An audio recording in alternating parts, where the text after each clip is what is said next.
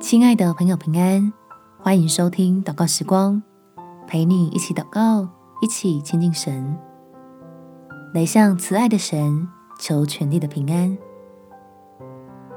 在提摩太前书第二章一到二节，我劝你第一要为万人恳求、祷告、代求、祝谢，为君王和一切在位的也该如此，使我们可以敬虔、端正、平安无事度日。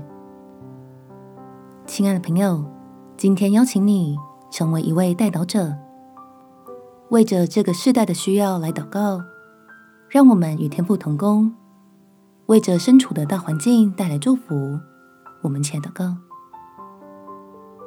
天父，谢谢你使我成为蒙恩的神儿女，可以为着世上受苦的人们代求。虽然我自己也过得并不是那么的如意。但是透过祷告，可以更加坚定相信你的慈爱，就不那么惧怕苦难。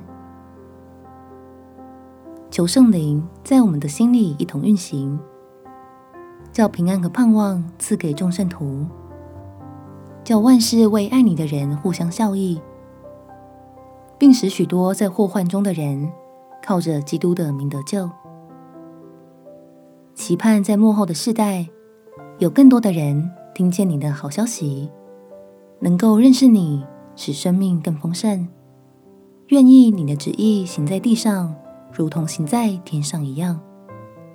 感谢天父垂听我的祷告，奉主耶稣基督的圣名祈求，阿门。祝福你有美好的一天，耶稣爱你，我也爱你。